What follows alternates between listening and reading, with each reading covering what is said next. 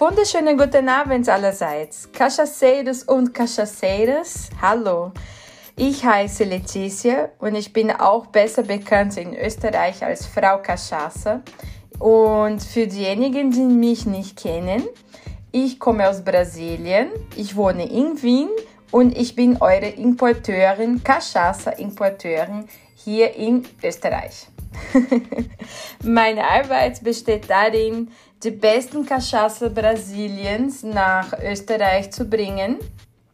Und ja, ich möchte mit euch ähm, über Cachaça sprechen, ja.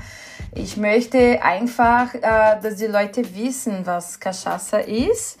Ich habe viele, viele Folgen von meinem Podcast schon auf Portugiesisch gedreht und mir ist aufgefallen, ich habe nur eine Folge auf Deutsch. Und ich habe eigentlich nie wirklich auf Deutsch erklärt hier auf, auf der Frau Cachaça Show, was Cachaça eigentlich heißt. So, manche von euch kennen Cachaça aus der Bar ähm, und weil man gern auch im Sommer ein Caipirinha trinkt. Ja, jawohl. Die Spirituose, die man benutzt, um einen Caipirinha zu mixen, ist Cachaça. Ja, aber was ist eigentlich Cachaça? Und ich sag euch, Cachaça ist kein Rum. Ja? Cachaça ist weltweit nicht so bekannt, aber Brasilianer, wir Brasilianer konsumieren eigentlich ganz, ganz viel Cachaça, ja, äh, jährlich per capita, ja. Und Cachaça wurde schon in Südamerika vor Tequila und vor Rum, vor den Rum hergestellt. Also es gibt zwei Versionen ähm, über die, die erste, über die Entstehung von Cachaça, ja. Und manche sagen, dass Cachaça das erste Mal in São Vicente, das heißt am Strand ähm, von São Paulo, also vom, vom Bundesstaat São Paulo, da gibt es einen Strand. Und manche sagen, dass Cachaça das erste Mal dort in 1532 produziert wurde. Es gibt aber auch eine andere Version, das besagt, dass Cachaça das erste Mal eher im Norden, in Paraíba, in Itamaracá in 1506 oder in 1526 produziert wurde. Und es gibt aber auch eine dritte Version, das besagt, naja, Cachaça wurde eigentlich in Bahia in 1520 schon produziert, ja. Aber es ist egal, wie man sieht. Also Cachaça wurde das erste Mal zwischen 1516 und 1532 am Meer produziert. Ja. Ähm, ja, es ist sehr interessant, wenn man bedenkt, dass Tequila erst ähm, ähm, 1600 produziert wurde oder Rum erst noch nach Tequila produziert wurde. Also wie man sieht, ja, Cachaça wurde schon vor Tequila, Pisco und Rum hergestellt, was ganz, ganz, ganz ähm, amüsant ist eigentlich, ja. Und jetzt kommt, ja, aber was ist eigentlich äh, Cachaça, gell? Gut, ich erkläre es euch, ja. Cachaça, haben wir gelernt, ist kein Rum, ja, aber es ist ein, ein, ein ein Destillat, der gebrannt wird aus dem Zuckerrohrsaft, aus dem frischen Zuckerrohrsaft, nichts aus der Melasse, okay? Und Cachaça ist gesetzlich geschützt. Das heißt, dass Cachaça genauso geschützt ist wie zum Beispiel der Champagner in Frankreich oder äh, der, der Cognac zum Beispiel oder Tequila, ja. Und es gibt wirklich ein Gesetz in Brasilien, das ist das Dekret, ich sag's euch, wie das heißt, 6871-2009, das heißt ziemlich neues Gesetz.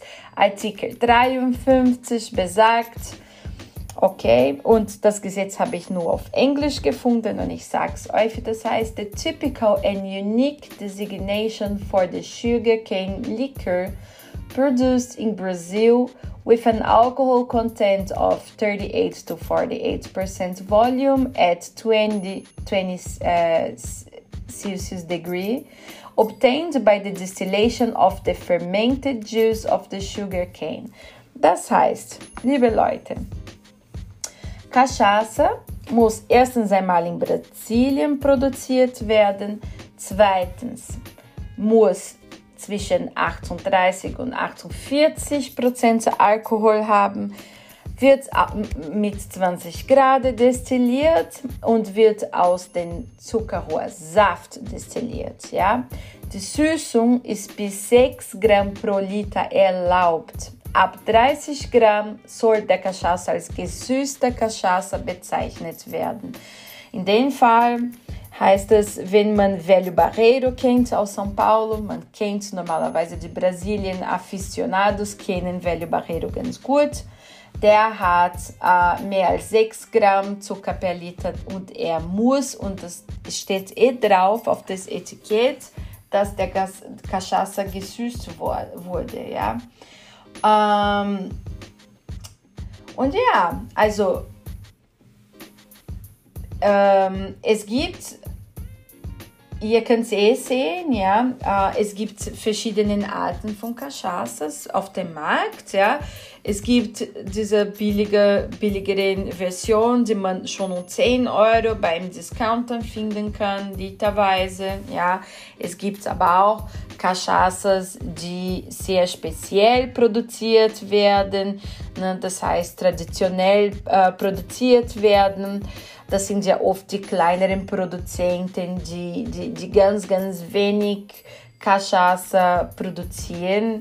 Ähm, so wirklich Small Batches und Garagistenmäßig, ja. Ähm, der Unterschied zu den industriell produzierten Cachaça kann man sich schon länger vorstellen, dass der, der Cachaça eigentlich länger gärt ne? und, und es, es, es werden einfach äh, die, die, die, die Zuckerrohr, das wird alles handgelesen, ja, und, und sozusagen, es wird Heads und Tails getrennt und das Aroma, also die Aromabreite ist wirklich sehr, sehr, sehr, sehr groß, ja, sehr komplex alles. Und oft wird eigentlich Cachaça in brasilianischen Fässer gelagert. Das heißt, obwohl wir ein Gesetz haben zum, zum, zum zum Brennungsprozess, ja, dass, dass man Cachaça nur so und so und so brennen darf. Es gibt kein, kein Gesetz, das uns besagt, dass, dass, dass nur bestimmte Holzarten benutzt werden dürfen, so wie bei Bourbon oder bei, beim, beim Cognac eigentlich. Und es werden, also man kann, man kann sich wirklich vorstellen, Brasilien ist sehr groß. Ne? Und jede Region hat bestimmte Holzarten zur Verfügung. Ja, wo ich herkomme, ich komme aus São Paulo, benutzt man sehr gerne Jequitibá oder, oder äh, Amendoim, ne? aber es gibt auch äh, Amazonien, Holzfässer, Jackfruit, das heißt, je nachdem, welche Region man sich befindet, es gibt verschiedene Arten von Holzfässern, äh, die benutzt werden. Ja? Das heißt, ich verbinde Cachaça eher mit Kultur. Ja, weil jede Region produziert seine eigene, sein eigenes Destillat einfach mal anders. Ja, äh, es ist so wie Wein. Ja, Wein hier in Österreich. Ja, der grüne Veltliner aus der Weinviertel schmeckt einfach anders wie der von von Burgenland zum Beispiel. Ja, schmeckt total anders. Ja. Ähm, man kann hier über Terroir sprechen auch, aber das ist vielleicht ein Thema für eine nächste, für eine nächste Folge. Ja. Was ich euch mitgeben wollte in dieser Folge war erstens einmal, dass Cachaça kein Rum ist. und zweitens, dass Cachaça nur aus Brasilien kommen kann. Ja, Cachaça ist Geschichte, Cachaça ist Kultur. Es heißt Vielseitigkeit und Geschichte, Authentizität und Regionalismus. Das letzte, was ich mit euch teilen wollte, ist, dass es verschiedenen, ähm, wie kann man, wie kann man eigentlich das Etikett verstehen von Cachaça. Ja? Es gibt verschiedene Arten von Lagerungen von Cachaças. Ja? Ähm, es gibt gelagert, gereift, Premium oder extra Premium. Okay? Gelagert ist, wenn man entweder ganz große oder ganz kleine Barriques verwendet, aber auch nicht alles, also auch nicht das ganze Vermögen, das es gebrannt wurde. Ja. Gereift heißt, dass Minimum 50% des Cachaças von dieser Flasche Minimum ein Jahr in Holzfass gereift hat und die Holzfässer müssen 700 Liter haben. Ja? Premium heißt es, wenn der Cachaça 100%, also alles, was aus einer bestimmten Flasche stammt, ja, war Minimum ein Jahr in Holzfass gelagert, Entschuldigung, gelagert. Und das Holzfass muss noch einmal 700 Liter Vermögen haben. Ja? Extra Premium heißt, wenn alles, was in dieser bestimmten Flasche ist, alles, muss Minimum drei Jahre in Holzfass reifen. Und noch einmal, die äh, Holzfässer ähm, müssen 700 Liter Vermögen haben. Das heißt, alles, was diese 700 Liter nicht entspricht, es ist nur gelagert. Okay? Ähm, Deswegen gibt es auch sehr hohe Preisvariationen zwischen Cachaças und Cachaças. Ja.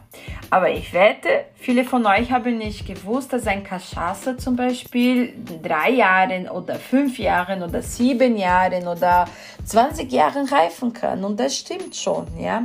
Nur in Europa ist es sehr schwierig, sie zu finden. Auf meiner Webseite, für diejenigen, die meine Webseite noch nicht kennen, aber ich sage es euch, das ist www.fraucachaça.com. Kann man ähm, bis extra Premium Cachaças finden. Ja? Das Sortiment ändert sich ständig, aber ich habe vom, von Silber, also von Prata, äh, über gelagert, gereift, Premium bis extra Premium Cachaças für euch zur Verfügung. Und ja, ich glaube, es ist genug Information für heute. Ich hoffe, es hat euch gut gefallen. Und wenn ja, bitte ich euch, diese Podcast weiterzuleiten, mich zu folgen auf die Social Media Kanälen. Ich bin auf Facebook, Instagram, um, auch, ähm, unter Frau Cachaça zu erreichen. Meine Webseite kennt ihr schon, www.fraucachaça.com. Und ihr könnt mich auch äh, hier ähm, auf Spotify unter der Frau Cachaça Show finden. Und ich, werde, ich wäre wirklich, wirklich super happy, wenn äh, ihr mich kontaktiert und sagt, wie sehr es euch gefallen hat oder vielleicht ähm, ein paar Vorschläge macht. Die sind ja wie immer willkommen. Okay? Na dann, schönen guten Abend und Saúde und Prost aus Wien.